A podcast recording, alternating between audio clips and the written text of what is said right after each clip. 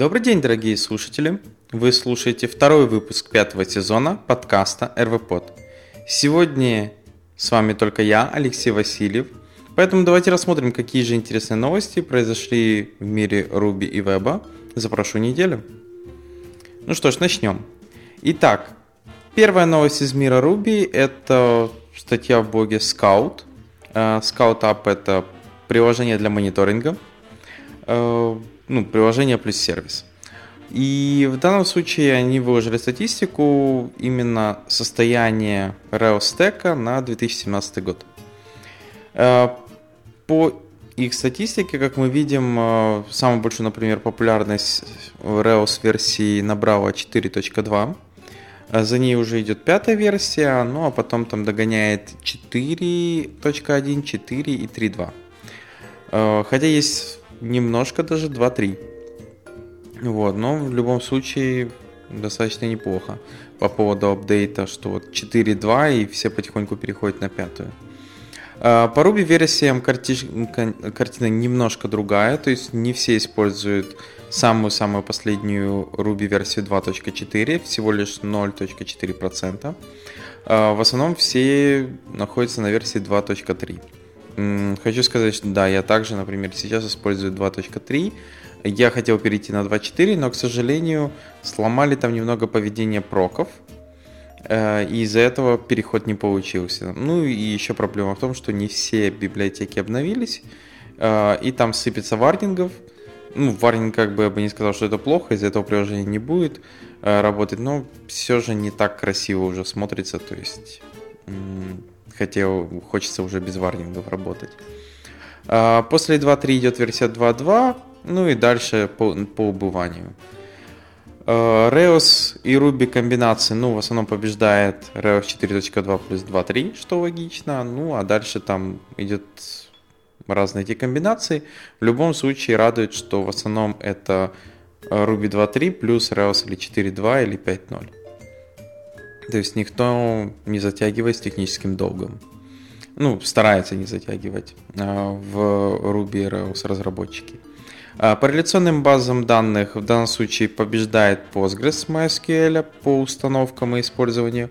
В данном случае а, у Postgres 57%, он с 2016 года прыгнул на, а, получается, 5%, было 52%. Ну и вот съел чуть-чуть долю MySQL, у него теперь 42,8%. Но SQL база данных э, Redis победитель, понятное дело, он вырос до 65%. Потом Memcached, Elasticsearch, MongoDB и совсем чуть Solar. А, там, где Redis побеждает, в основном в бэкграунд-джобах побеждает, понятное дело, Sidekick, после него Delay Job и Rescue, что логично.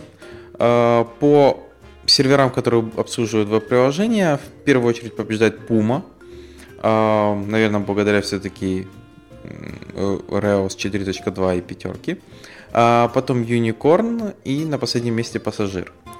Э, вот недавно, кстати, пришлось ставить Пассажир последний, ну и скажу так, работает отлично, стабильно, ну в основном жаловаться не на что.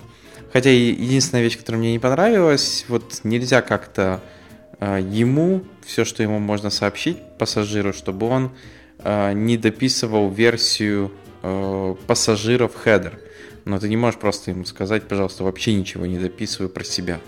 Ну, потому что Nginx, например, э, можно, например, точно сообщить, что, пожалуйста, хотя бы версию не пиши свою в хедерах. Но он будет все равно писать, что это Nginx обслуживает вас. Но, ну, понятное дело, это можно изменить, если перекомпилить Nginx, типа подмодифицировать код. А пассажир также можно сделать, но проблема в том, что он так и будет писать Nginx плюс Passenger, то есть он себя будет выдавать, что там крутится. Но в любом случае, вот последние версии мне немножко понравились. Эм, переводили одного клиента на другой сервер. Э, и там как раз мы был до этого пассажир, поэтому пришлось тоже использовать, но просто новую версию накатили. И работает прекрасно, быстро. Э, хотя мне тяжело сравнить. Я думаю, Unicorn также быстро отрабатывал, или бы та же самая Puma. Вот, хотя я же говорю, у нас многие продукты используют Unicorn, и как бы пока не видно особо нужды, например, переходить на ту же самую Puma. Ну, вроде бы как. Хотя, возможно, труды, треды для обслуживания запросов нам могут потребоваться. А, хорошо, перейдем к следующим новостям из мира Ruby. А, в данном случае это статья а, про то, как надо использовать Rails 5 и Active Record before destroy callback, ну и вообще Active Record callback в Rails 5, если вы переходите. Мы уже давным-давно рассказывали про одну такую новость. Это то, что теперь, если вы делаете return false в callback, то он игнорируется, и callback не прервет цепочку вызовов. То есть, если там какой-то callback chain идет внутри какого-то там сейва или дестроя, то если вы делаете в этом callback return false, то это не прервет цепочку выполнения, например, destroy все равно произойдет или save все равно произойдет. А, поэтому для этого, начиная с версии 5.0, а, вам надо вызывать through abort, то есть вызывать ошибку. И в таком случае это будет прерывать цепочку как раз вызова того, что там вызывается в этим Active Record. А, можно, понятное дело, как мы помним, у нас есть фича флаги, а, то есть флаги, опции, которые можно указать, какую фичу отключить э, в Rails 5. А, это называется Held Callback Chain on Return False. То есть в данном случае вы можете написать return false, а релица автоматически сделать этот through для этого false. То есть вы просто false устанавливаете это, и все будет работать как по старинке. Э, поэтому, если вы не знали или будете мигрировать на Rails 5, вот можете посмотреть, если у вас есть какие-то callbacks, которые сейчас делают return false, то, возможно, вам надо будет или поставить этот флаг, или промигрировать ваш код. Поэтому лучше, если это будет покрыто тестами, и эти тесты упадут, когда вы будете переходить на новую версию. И следующая статья достаточно такая больше как э, как начать работать с такой интересной штукой, как Tabular. А, Tabular это библиотека, которая позволяет вам создать э, представление данных в виде таблицы. То есть она из себя составляет э, Ruby on Rails сервер сайт и фронтенд сайт, JavaScript часть, которые между собой взаимодействуют. То есть backend, понятное дело, основная задача выплюнуть API-шкой нужный набор данных, а фронтенд, э, ну, понятное дело, фронтенд передает ему какие-то условия, то есть там сортировка, порядок, сколько в per page, сколько в странице и тому подобное. Бэкэнд ему отдает эти данные, а он уже дальше отображает в виде табличного стиля. Тут есть в конце страницы демо, как это выглядит. Конечно, стилизация может не супер крутая, но в данном случае вы можете понять, как, возможно, эту штуку можно где-то у вас использовать. Если вам надо вот такие генерящиеся таблицы с использованием JavaScript и бэкэнда. В данном случае Ruby on Rails.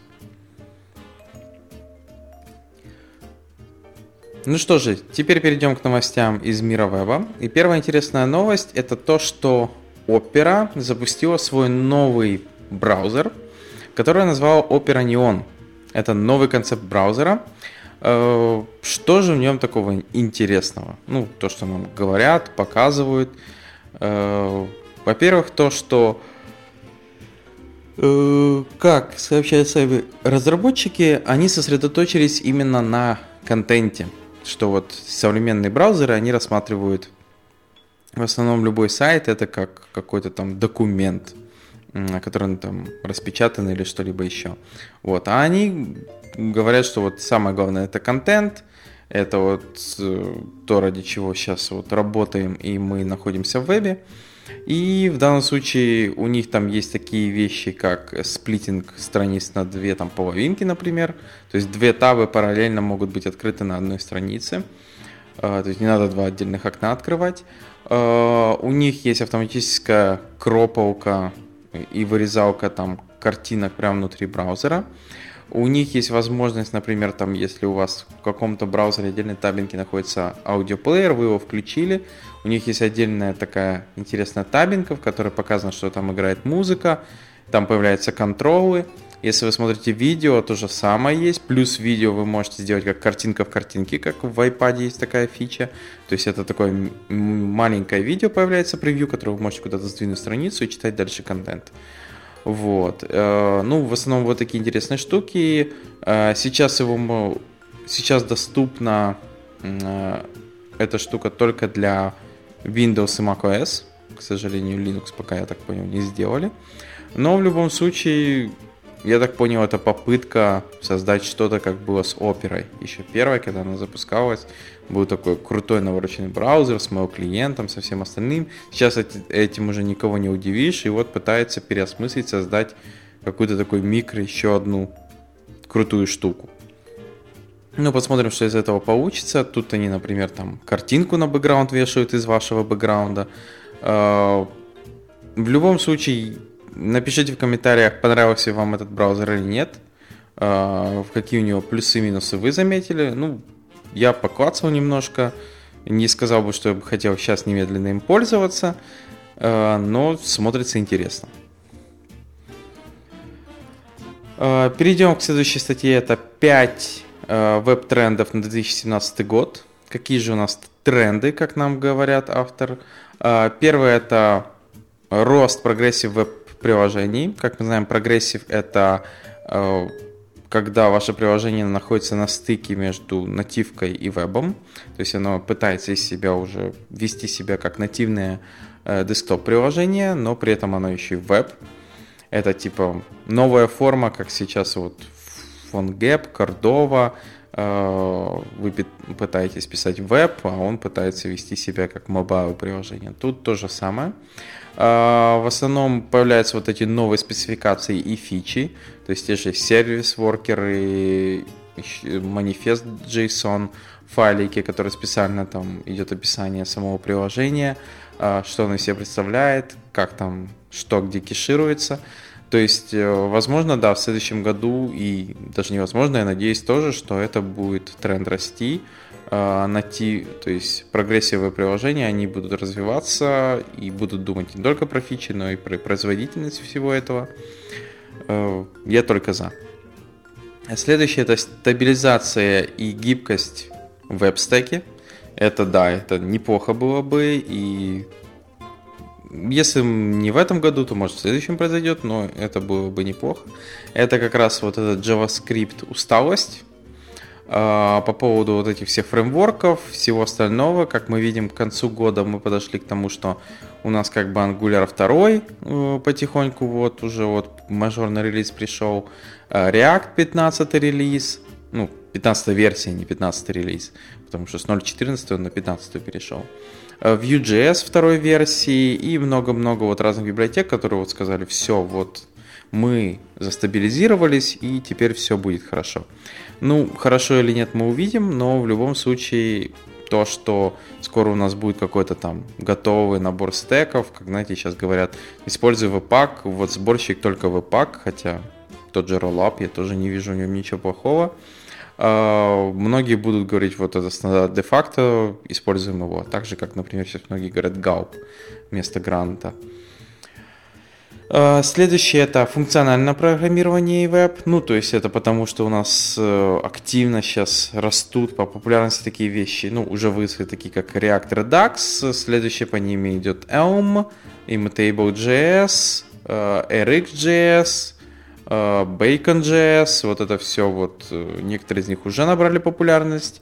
Э, Bacon.js, например, React и Redux, тот же Immutable.js.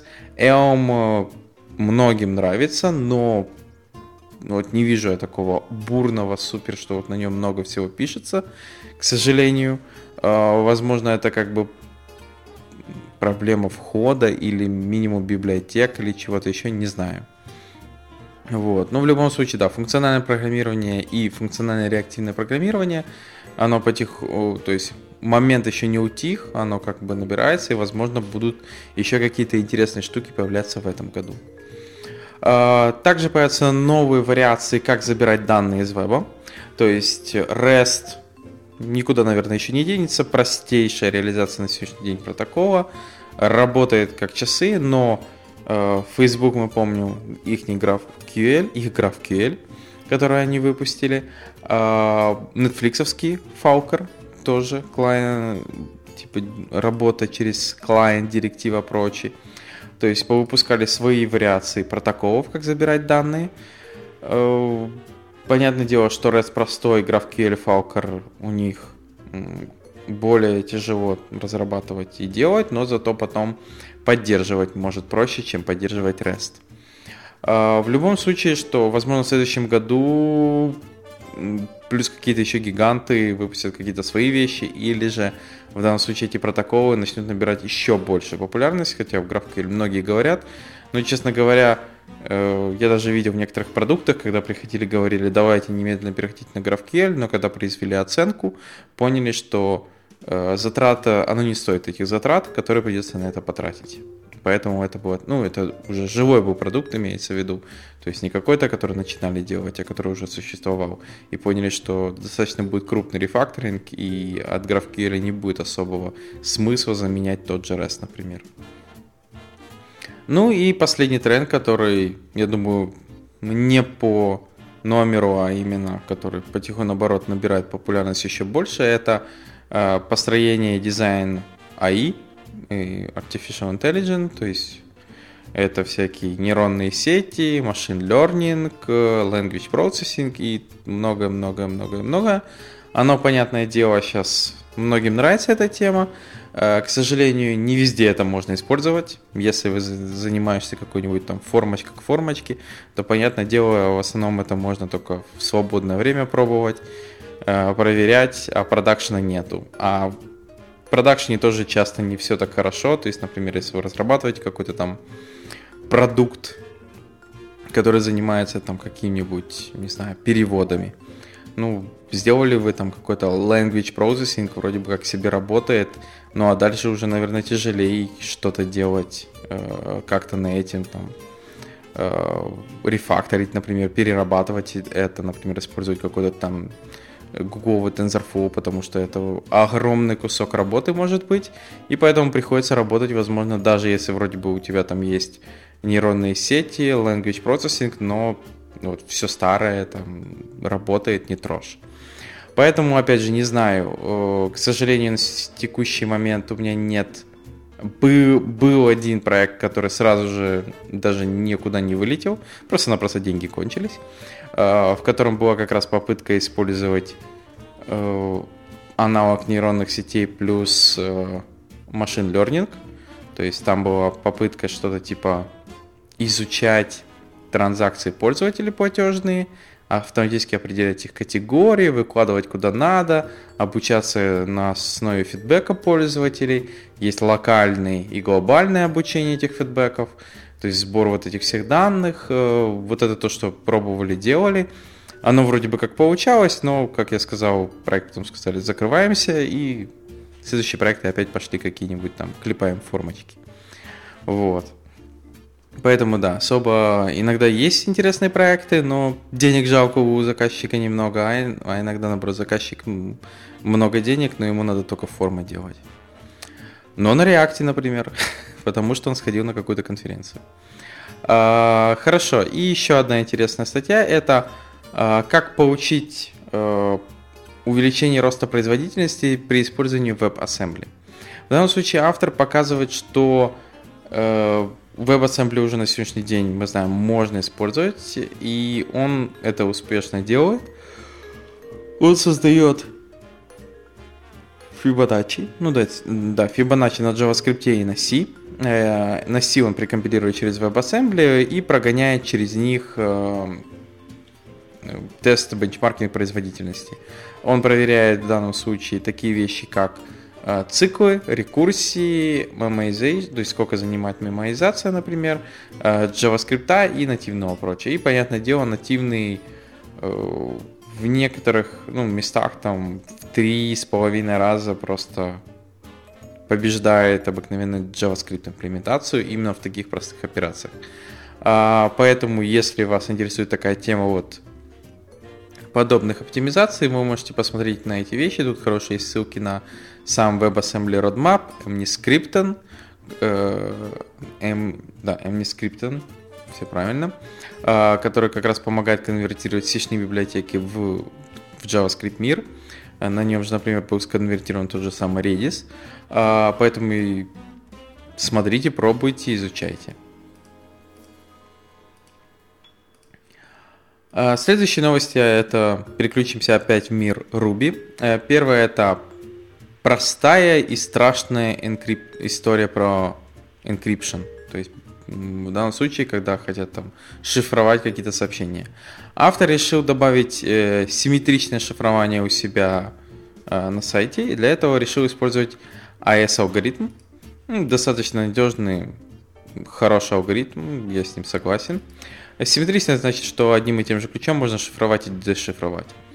И в данном случае он решил погуглить, нашел некий гем AS, добавил его, включил, проверил, что вот он передает сообщение, вот пароль. И что он инкриптирует этим паролем и декриптирует. Все без проблем, все работает.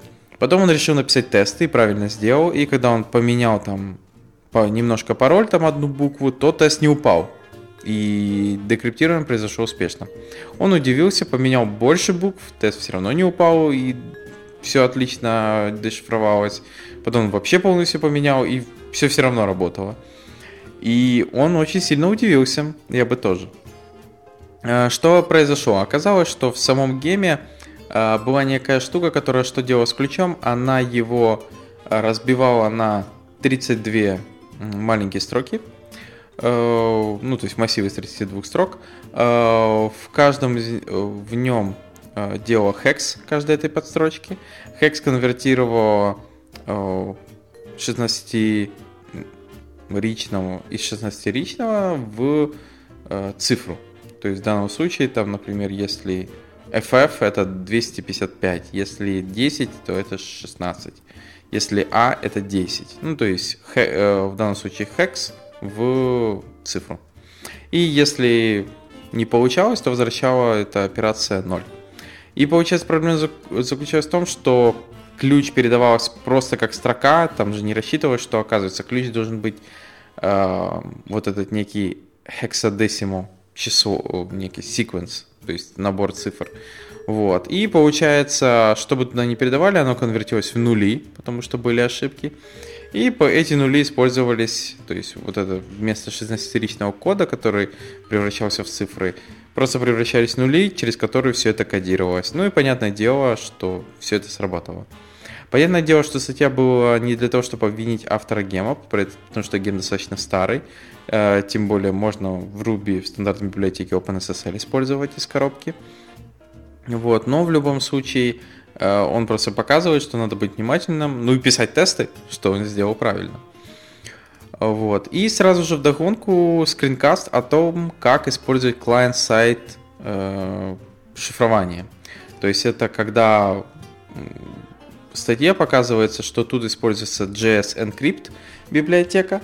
А, что она делает? Вы просто на клиенте э, передаете э, публичный ключ, он этим публичным ключом шифрует какую-то информацию, там, например, пароль в форме, а, посылает его на сервер, а у сервера есть э, приватный ключ, и он просто дешифрует эту информацию через приватный ключ. Вот так можно это сделать ну, то есть ничего сверхъестественного, поэтому если вам интересна подобная вещь, как на фронтенде шифровать какую-то там информацию, передавать ее в зашифрованном виде на бэкенд, вот можете глянуть как раз этот скринкаст. Ну что ж, перейдем к статьям из мира веба. Э, первая статья это то, как построить свою тему для атома эдитора. То есть, если вы используете атом, пользуетесь атомом, я вот, например, в последнее время более активно начал им пользоваться, э, хотя мой компьютер не сильно выдерживает, э, он вообще в последнее время все очень плохо, но все-таки. Я пытаюсь пользоваться атомом с теми возможностями, что есть. Достаточно удобный эдитор, как бы там ни было, хотя это браузер еще один, который может достаточно неплохо есть цифровую оперативку. Э, особенно если ты пишешь на TypeScript с автоматическим линтером, то это или вообще у вас просто там какой-то линтер крутится постоянно. Вот. Но в любом случае тут рассказывается, как э, для него написать свою тему самому, как это делается. Э, поэтому, если вам интересно, вы хотите написать свою и хотели уже давно написать свою тему для Атома, вот можете посмотреть эту статью. Следующее это набор полезных библиотек, ну, надеюсь, полезных будет для вас. А, первая называется ViewLidate. Надеюсь, я правильно прочитал. Название собрано из двух слов Vue.js и Validate. Получается, и вот получается ViewLidate. Это простая библиотека для того, чтобы добавить валидацию в Vue.js. То есть она работает на основе моделек, DK легко вычиняется из темплейтов, простая, минималистичная, есть кастомные валидации и многие другие интересные штуки. Есть примеры с формами, то есть как валидируются формы, там, что вот э, обязательно для заполнения, минимальная длина и много другое. Вы тут указываете, и все достаточно просто и красиво получается. Вот, поэтому если вы решили использовать Vue.js, то и у вас есть формы, то для валидации этих форм можете попробовать посмотреть как раз вот этот ViewLidate. ViewLidate. Следующая простая библиотека это iType.js. Это библиотека для того, чтобы сделать простую JavaScript анимацию набора текста. То есть, если вам надо сделать анимацию набора текста, вы можете использовать ее. Она простая, без зависимостей, работает достаточно просто, э, занимает всего 2,2 килобайта, поэтому, если вам надо вот было подобное создать, у нее есть хорошие оп- разные опции, э, там, например, скорость набора, э, скорость, когда вычищается назад, какая задержка, между наборами букв э, зацикливать, не зацикливать, показывать, не показывать курсор, какой этот будет курсор. Вот можете как раз глянуть, смотрится достаточно просто. И еще одна, возможно, наверное, полезная библиотека, это микромусташ. Мусташ. А, Мусташ это такая template engine, давненько, когда-то она была популярна с всякими бэкбонами, и другими фреймворками. Э, сейчас, понятное дело, в основном используют React или что-то тому подобное. А, но вот если у вас... Э, ну, у Мусташа был один большой плюс, что темплейты были портированы на множество языков. То есть не обязательно было на сервере держать React, чтобы у вас был точнее не React, а Node.js с React, чтобы делать э, изоморфный или универ, уни, universal приложение, потому что можно было просто использовать мусташ темплейты, которые рендерились одинаково и на сервере, и на клиенте. Мы, кстати, такой подход и использовали в одном из э, наших вещей. Вот. И в данном случае вот есть библиотека, которая называется микромусташ, которая просто до, до, она как мусташ, но с обрезанным функционалом. Хотя у мусташа и так функционала немного, но тут просто есть интерполяции, замена переменных – Э, и все. То есть особо больше ничего такого. То есть э, как темплейты они выполняют свою основную роль. Э, у вас нету итераций по массивам, у вас нету паршевов, комментов, например, санитайзеров и многих других вещей. Но если вам надо вот, вот реально просто рендерить минимальные темплейты, супер-мега минимальные, э, можно вместо мусташа использовать, например, эту библиотеку. Получится, вы через это можете сэкономить еще, например, место. Вот. Э, ну, место имеется в виду, сколько будет грузиться пользователю JavaScript. Э, в любом случае, это, я думаю, подойдет только тем, кто использует сейчас Mustache, например, темплейты. Если нет, то, понятное дело, вам, возможно, это уже не пригодится. Вот. А на сегодня это все новости. У нас получ... у, меня получился такой короткий выпуск, э, но в любом случае благодарю, что слушаете нас. Подписывайтесь, пишите комментарии, что думаете по той же Opera Neon, а, по библиотекам и вообще по новостям.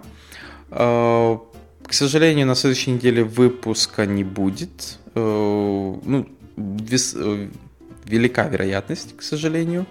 Э, я постараюсь, конечно, все-таки как-то выкрутиться, но, наверное, все-таки процентом 80, что его не будет. Э, в любом случае, э, новости будут появляться в Твиттер-аккаунте официальном и в Фейсбуке, на странице Фейсбуке. Поэтому, если вы не подписаны, подписывайтесь.